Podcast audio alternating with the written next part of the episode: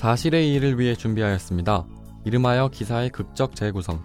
재구성한 내용은 사실과 다를 수 있으며 청취자분들이 기사를 이해하는 데 도움이 되고자 함입니다. 사실과 다를 수 있음을 유념하시기 바랍니다.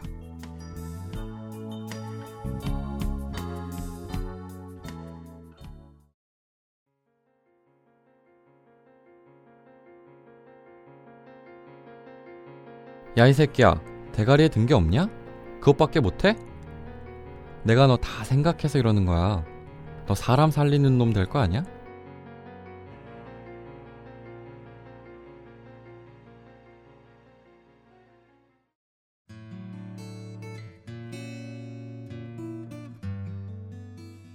제가 정신이 나간 것 같습니다.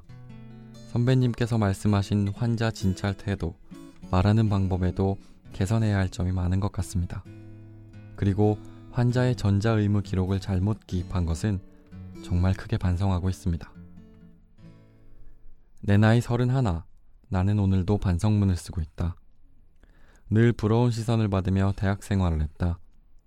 취업을 준비하는 친구들에게도 명절에 만나는 친척들에게도 난 늘 성공한 인간이었고 앞으로도 그렇게 살아야 하는 사람이었다.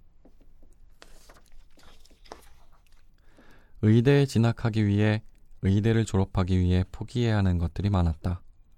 외모도 성격도 운동도 모두 잘하는 사람이 아니었고 공부만 열심히 했다. 내가 누구인지 무엇을 바라며 사는지에 대한 고민은 스무 살 적에 몇 번 해보려다가 말았다. 비싼 등록금 부담 덜어드리려 공부를 했다. 그렇게 살다 보니 공부도 사람을 살리는 일도 그렇게 적성에 맞지 않는다는 생각이 들진 않았다. 대학 졸업 후 같은 대학병원 인턴으로 들어갔다. 의사 면허증은 있지만 전문의가 되어야 하기 때문에 수련 과정이 필요했다. 그곳에서 김 선배를 만났다. 인턴을 거쳐 레지던트 과정을 밟고 있는 선배. 학교에서 배우고 실습도 했는데 현장은 달랐다. 3시간도 못 자는 내 하루는 실수의 연속이었다. 거기에 김 선배의 가시 같은 말들.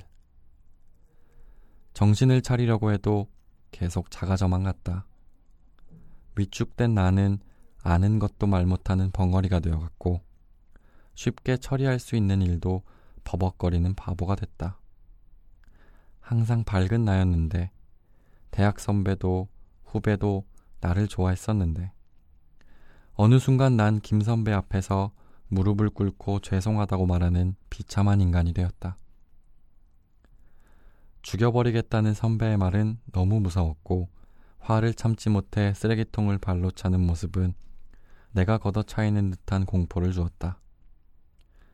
똑똑하고 칭찬받던 내 머리는 정신 차리라는 선배의 손을 고스란히 받아들여야 했다.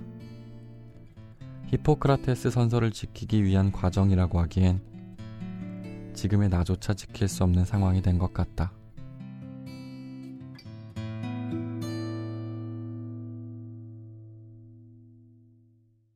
검찰이 후배 인턴에게 진료 준비를 제대로 하지 못한다는 이유 등으로 욕설을 하고 반성문을 강제로 쓰게 한 혐의로 모 대학병원 레지던트 김모 씨를 재판에 넘겼습니다.